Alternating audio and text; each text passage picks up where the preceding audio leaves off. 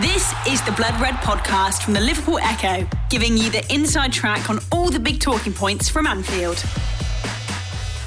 Obviously this week we keep seeing the lead in the title race change hands. It could change hands again this evening. Now we know about Liverpool's staying power, we know about Manchester City's staying power, but are you expecting the likes of Leicester and United to last the course? And therefore, what importance does that put on not dropping points against those sides not involved in the title race, like Burnley? Your questions pretty much involve all the answers. So it changes all the time, and that's because it's so close. We know that since a few weeks, and that makes it a slightly different title race or race in general this year. And we have to be ready 100%, and that's what we try to do constantly. I know that in this. Business, only results count. I'm long enough in to know that. But before you have a result, you need performances, and the last performance was really good. So for 95 minutes, I'm not sure, but one team celebrates the performance like, I don't know, it was really, really good. And we had to say, it was not as good, or we said how it was, how we saw it. But we didn't win. We know that.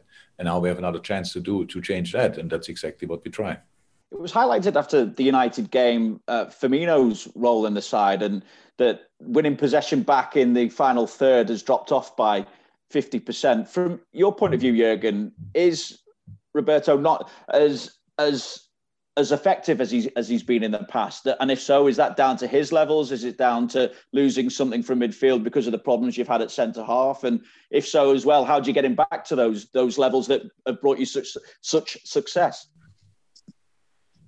By training. So let's start with that. That's how it is. And of course, but we didn't score a lot of goals in the last few games, so that doesn't mean that Roberto's performance dropped or whatever. We would not have, or whatever the counter press stats, if it's like this, if they drop for 15%, that's in this game it was not the case because of a player was not there or whatever, or we didn't well enough. We had a lot of great counter pressing situations in this specific game. In other games, before we can counter press, they play a long ball. That's how it is. So that's not always about your own approach. It's about the approach of the opponent as well. But how is that? We know that we are not exactly where we want to be. And there are some reasons for it, but they are not too important. It's about that we have to fight it. And that's what we do. And so for that, in this moment, you realize that it goes really quick. The perception from outside goes really quick. People get very unhappy with the performances when the result is not there. You can win a game with one lucky strike, and people here and journalists as well are really happy and say unbelievable defending and stuff like this and great.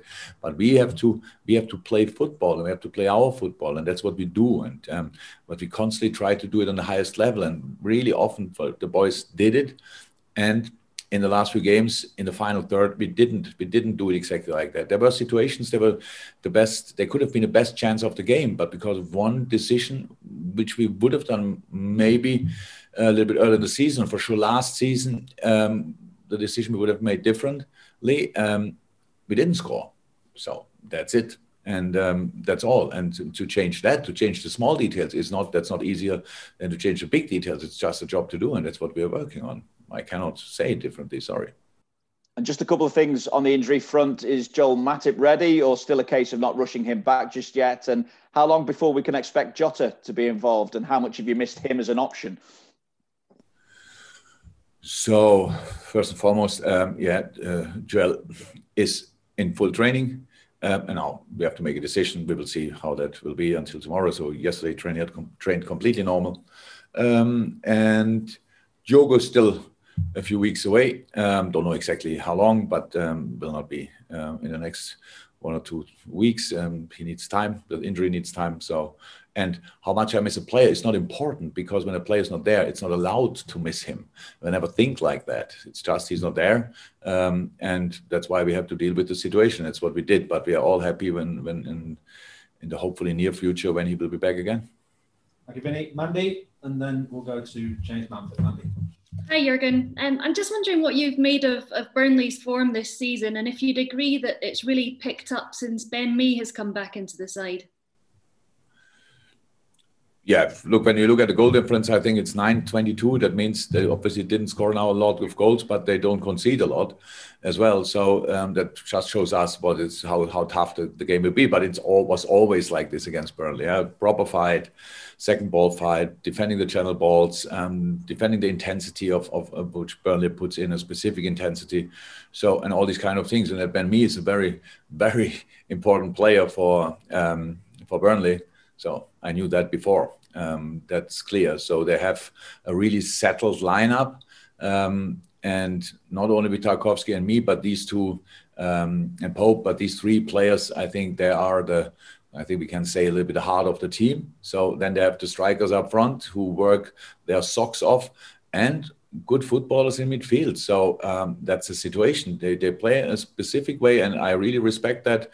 They do it for years, and Sean is always able to squeeze really, really good performances out of the squad, even when it's not the biggest squad in the world. And of course, if they have injuries, that hurts them maybe even more than other teams. But that's the situation. They know that. They deal with it very well, and we have to face it. A couple of years ago, I think it was when you were chasing Manchester City, you said that you have to be really close to perfection to win a Premier League title. So in this strange season where everybody's having dips and blips in form, what is it going to take for a team to win the league? Again, close to perfection, but perfection depends on the situation. So there is no perfect season with 14 points or so. There's just dealing with circumstances, dealing with the situation, and dealing with the amount of games and these kind of things. And it has to be as perfect as possible, and that's what we all try. And I think pretty much all the teams had meanwhile now kind of a dip here and there, and some sorted already, some are on the way to sort it. That's the situation. It's not, I understand 100% the need to talk all the time about it, but we cannot change it just in a minute, and not only because we realize now here and there lacks a little bit this or that, then we change it the next day, and then we should change it with other players, bring in other players, change the lineup and all these kind of things. You can imagine the day has 24 hours. We think about a lot of stuff, and most of the things the public thinks about, we think about as well, but not all of them. And for sure, somebody has to be calm in this kind of situation. It's not a catastrophe or whatever, our situation. It's not perfect, but that's not important, because it's just to really be as good as you can be. And I saw a lot of good signs in the Man United game. And if we would have won that game, everybody would have seen them. Because we didn't win them, nobody was interested in it. That cannot change my view. The Blood Red podcast from the Liverpool Echo. Thank you, Matt. Hi there, Jurgen. When you get a game like Sunday, when you have Jordan Henderson and Fabinho starting in defence, I just wonder what goes through your decision making, because you are gaining a defender with experience, but you are also losing something from midfield. Do you almost have to weigh at what is the worst, the lesser of the two, if that the lesser evil, I should say? No, we played with a 6 and an 8 on the centre half position. If you really, if you go back, Hendo is an 8. If you want box to box player, and Fabinho, I think would describe himself as a 6. So defensively, they did outstandingly well, and offensively, you can make a positive difference with these kind of players in a build up. And you're up against United, you have to build. And we did that really well. And so that was the thought process behind it. So just what do you get? And I was never in doubt about that they can defend it. Now the next game is a different game, because some things are even similar. The area where they defend, stuff like this, are similar, but the way Burnley counterattacks is different to how Burnley... So United and Burnley are different, and for sure in counter-attacking, how they do that and all these kind of things. But there are differences, and we have to make sure that we find a solution for that again. So how is that defensively? Now we didn't. The boys did really well. All of the boys did really well since we started the season. But that we cannot change the situation, and asking me if I miss somebody in midfield. If I would think it's better to play them in midfield than in the last line, we would do it. So easy as that. So, but we thought for that game, it's better this way around. And Jordan Shaqiri, he obviously started on Sunday. I just wondered for you, what makes him unique to your team, different to perhaps some of the other midfield options that you've got? They are all unique. So, and Shaq's big strength is obviously passing, little movements, creativity, vision. Has really good last pass. Is a good connector. A lot of stuff which is really good, and that's why he was now in the lineup. And I think. Look, we had two players on the pitch who didn't play a lot of games in the recent weeks, like with Thiago and Shaqiri, and they both did really well. So, but of course, there's much more to come. So, because rhythm, we cannot just ask for it and see it again. So, you have to gain rhythm by games, and that's a little bit the problem. But they did really well, and so that helped us a lot, and I'm really happy about that. Thank you, James. James, one from Talksport. Jurgen, there's been a bit of criticism about the front three because of the lack of goals in the last three games. But do you feel like it's more of a collective responsibility on the whole team? It's not just down to those three players. Come on, you know the answer yourself. Of course, it's about the whole team. No doubt about that. The boys themselves know that goals are not flying in from right and left in the moment. So you have just to work on it. And there will be a moment when we score again. Let me, Stones, City, I don't know. It's a week ago, he scored his first goal for City, I think, against United. In the next game, he scores twice. So you cannot explain that, really. It's happening. And that's the thing. And if the calmer you stay, but staying greedy as well, the making good decisions and all these kind of things, the earlier the situation will change. So that's it. Carl, and then Nate to finish with the open, then we'll take hands up for the breakout. We'll take what we can. Carl. Hi, Jürgen. I'm just wondering, with the front three, you're obviously getting lots of questions about them. How much does fatigue play a part in maybe them not being as sharp as you would like them? Who is fatigue? Fatigue, tiredness. It's a posh word for tiredness. The posh word for tiredness. They're not posh. So nobody's tired. Nobody's tired. Nobody's fatigued. So it plays absolutely no role. Okay. We are as fresh as possible.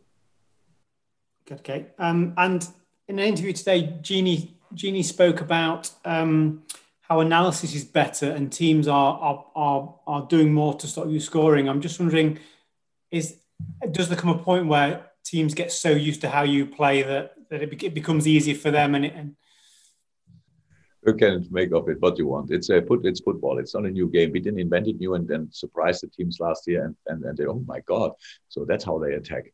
So each team is to defend, of course, but it's but not it. No team is to defend for a whole game, maybe a whole game, but not the next game. Then if you do the right stuff again and again. So other teams know what we are doing. They knew last year what we were doing, but it's still difficult to defend. And the most of the chances, the really good chances, we didn't miss because they defended us. We missed because we didn't use them. So that's a massive difference. So there are chances which they defend well with the block in the box, in the 6-yard box, whatever. But there are other chances where we just have to finish it off better with a better shot or have to play the last pass in a better way, or these kind of things. So that's the reason. It's not about that teams defend against us with all they have. So we know that now really for a while, and that's not new. So yeah, I know. So in a moment we have. So you're right. We have an offensive crisis. The next headline will be we are now. Everybody knows now how to deal with us and all these kind of things. That's completely normal in these phases. So you smile now while you ask the question, but you know exactly what the headlines like this create and what people start thinking. So but it's normal. So it's the situation we are in. Things change overnight. I think I heard somewhere that I have to rebuild this team. So that's obviously the world is a crazy place. Not only because of the pandemic. It's because nobody has time anymore, and in football, we know that. I'm long enough in to know that you never get really time. You only get time if you make always steps forward. Then the people say, yeah, okay, I can see that. In the moment, that's clear. After the last season, we didn't make steps forward. We really know that, and we want to change that. But we have to change that by playing, not by talking. Let's finish one from Nate, and then if the guys for the breakout start putting their hands up, I'll get to those of you who can. Nate? Hi, Jurgen. At the start of the season, you said you were going to attack the title rather than defend it. Now that you're part of the chasing pack, what has your message to the players been, and is there anything in particular you'd like to see from them on Thursday? You don't want to hear my message to the players, because that's not let you shine in a really good light. But